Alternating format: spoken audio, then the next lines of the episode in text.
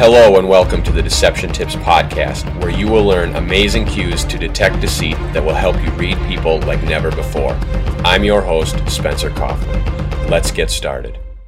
Hello, and welcome to episode 45 of the Deception Tips Podcast. I encourage you, if you're liking this podcast, if you're enjoying it at all, if it's benefiting your life, etc., I would really appreciate it if you would take the time to leave a review because reviews will help others find this podcast and discover it.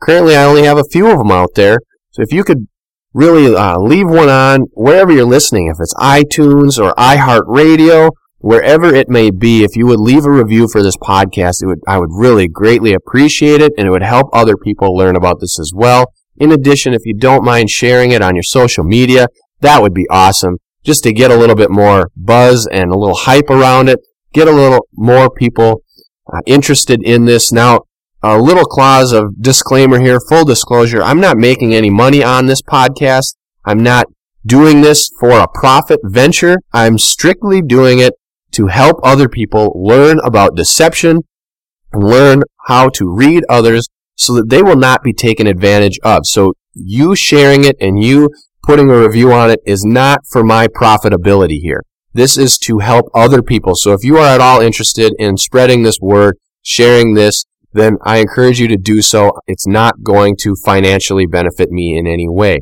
So therefore, with that out of the way, hopefully you will be a little bit more willing to share this and to leave a review and help me out that way, helping other people out as well. So here we are. This is, like I said, we're on episode number 45, but before we get into the sign of deception or the deception tip for today, this week, we have a little bit of a recap on what we talked about last week.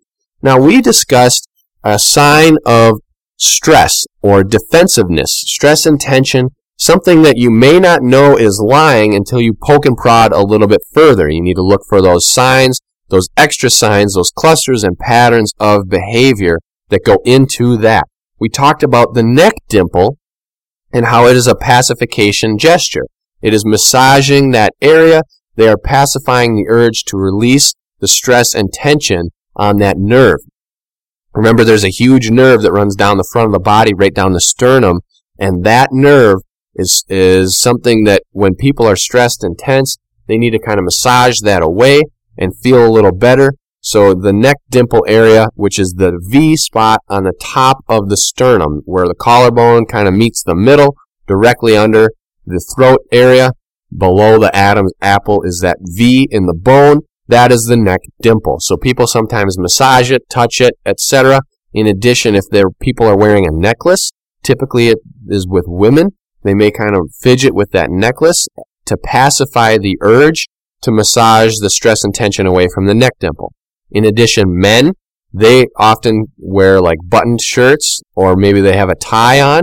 They may fidget with the top buttons or may adjust their tie or fidget with their tie knot as a pacification gesture in an attempt to pacify that urge to massage away the stress and tension in that nerve on their neck dimple. In addition, some people who may not even wear a tie or a necklace or button shirts, they may just massage that neck dimple. So you may walk in on a conversation later and see that someone's neck is real red there, or it's kind of blotchy, and you may say, well, what's going on? Well, they were probably recently massaging that area to release that stress and tension. So now it is your job to see why they are full of stress and tension. What is making them so stressed? Is it because they are lying, or is it because of something else? It could be the situation could be the environment, it could be the people, it could be any number of factors that go into that. So it's your job to look for patterns and clusters of behavior to see whether or not it is a lying situation or whether it is something else. So today we have a different sign of deception. This one is something that is very, very unique in that we haven't seen anything like this before. However, we're going to talk about them coming up a lot more because it is something that people do unconsciously, just like all of these other signs of deception. It is also one that is a direct, forceful sign in that they are directly telling themselves to do something. It is something with a gesture and it is very, very apparent and you will be able to spot it now that you know what it is because when you see it, it sticks out like a sore thumb. So here it is. This is deception tip number 45. Liars may place their hand or fingers over their lips in a hushing position, as if they are telling themselves to shh. Here it is again. Liars may place their hand or fingers over their lips in a hushing position, as if they are telling themselves to shh. So, we're going to dive into this. Liars may place their hand or fingers. So, what does that mean? Well, their hand or fingers. So, typically, think about this. It's the shh position. So, when people tend to tell someone else, like if you're in the movie theater or something and people are talking, what do you do to them? You shush them. So you put your finger, usually it's your index finger, over your lips, and you tell them, shh. And that is the shushing position. Or you tell them to shush. If you remember the old, old TV show called Get Smart, it was really hilarious. Agent 86, 99. You had Siegfried, and it was with Don Adams. The chief was in there, Larrabee. Okay, you get the idea. In one of the episodes, they're over at Chaos. It's Chaos and Control and Max is over there at Chaos, and he tells Siegfried or something, and Siegfried says, "We don't shush here," and it's just hilarious. So that I want you to remember that. Remember the shh. It is a shushing position. When you shush someone, you're telling them to be quiet. You're telling them to stop talking. So when someone shushes themselves, they're telling themselves to stop talking. Usually this means because they're about to give up some type of information or they're about to tell something that they do not want to tell. It's a self-hushing position. We see this in other varieties. Sometimes they may use both hands, one hand. It can take on a various different forms of shapes. But before we get into all of that and uh, the different varieties this may take and the different forms it may have and the reasons behind it and why it happens, we have to take a little break, so all of that is going to be coming up right after this. It doesn't take long to read, and it's filled with tips on detecting deception. It's Spencer Coffman's Deception Tips ebook and contains over 100 cues to detecting deception. Available on Spencer Coffman's website or any major retailer. Here we are once again. We are on Deception Tip episode 45, number 45, about shushing. And I really hope that you guys are taking advantage of this, that you're listening to all of them, that you're sharing with your friends, talking about them, and really kind of mirroring them on each other, showing each other what they look like, practicing spotting them so that you can really know how to read people and detect deception. So we need to dive into this a little bit more and why it happens. So basically, we're going to break it down real simple. When you tell someone to shush or be quiet, you're telling them to be quiet, which means stop talking or stop making noise. You do not want them to make any more noise. Talking is a form of noise. It's audible. You can hear it. So for now, we're just going to blanket everything into noise. So whether they're making noise loudly walking or shuffling their papers or talking, it's all noise. We're going to focus on the talking, the speaking noise, because usually when we're, when we're talking about deception, it's about verbally talking. So that's what we're going to focus on with this type of sh and noise. So when you are telling someone to hush, you're telling them to stop talking.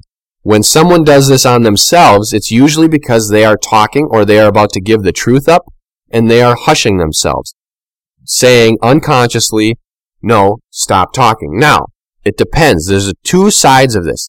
If it is the unconscious giving this gesture, typically it is because the conscious is trying to tell a lie.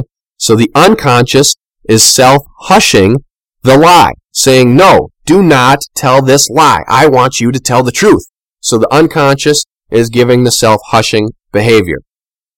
This is the only one, or one of the only behaviors in which the unconscious is actually saying, no, do not talk, do not tell the lie. Usually the unconscious allows the conscious to tell the lie and says, hey, you can tell that lie, but I am going to give out all kinds of leakage and signs of deception so that someone else can pick it up. Well, this is a form of leakage and it is a sign of deception, but it happens either during or before the lie is told. So it is self-hushing. Now the different forms it can have, well, it could be like a finger over the lips. Now typically you would see this with one hand. Maybe they put their hand on their chin and then a finger goes right over the lips and the tip of the finger, this is usually the index finger, it touches the bridge of the nose. So they have one finger directly over their lips. Now usually it's like a thinking position. However, that could be a self-hushing position. Another demonstration could be when someone has their hands folded together and their thumb and index fingers are extended so it looks like they have a fake gun. But they take that and they rest their chin in their thumbs and then put the two fingers right over their lips. That's another self-hushing position.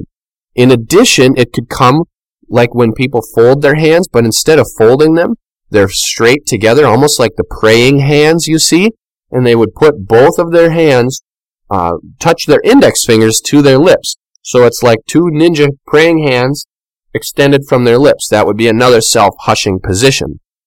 In addition, it could even take more drastic forms such as clapping the entire hand over their mouth, almost like in movies when you see people gasp and they cover their mouths, something like that, where they would put their entire hand over their mouth. It almost looks like they're silencing them or about to kidnap themselves. That is another self-hushing and a little bit more extreme.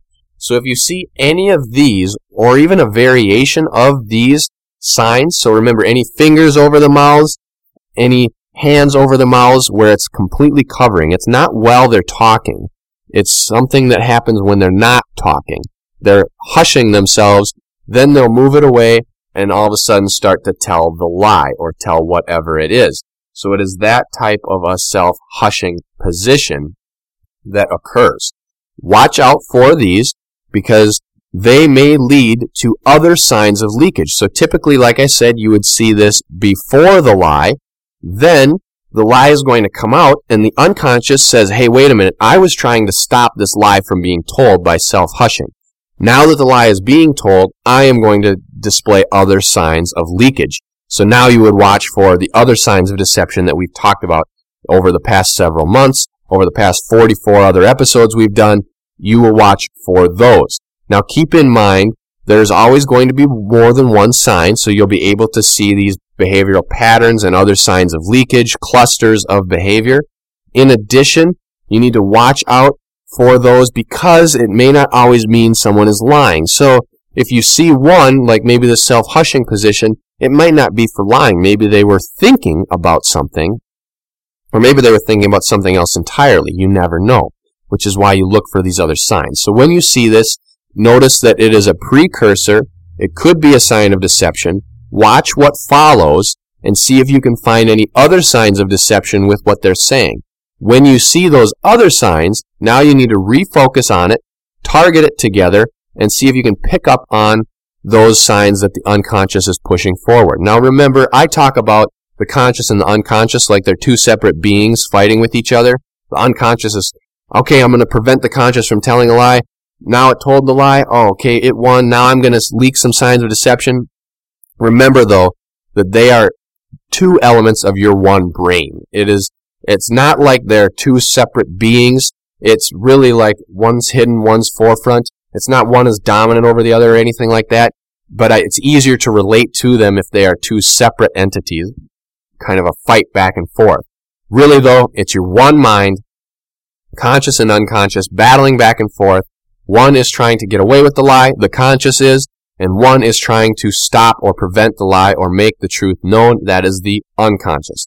Now, obviously, in some situations, the conscious may realize the truth needs to come out and then they may consciously tell the truth.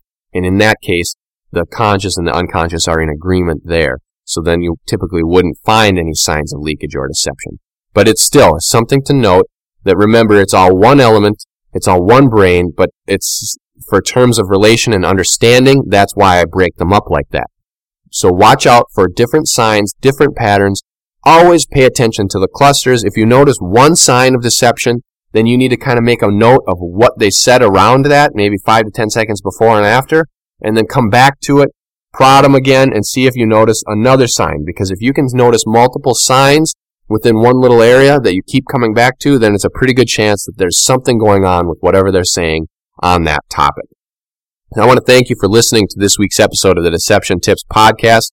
I hope that you'll share it with your friends, subscribe to the feed, check out the Deception Tips blog and the Deception Tips videos, take a look at my books, and as always, tune in next week for a new Deception Tip.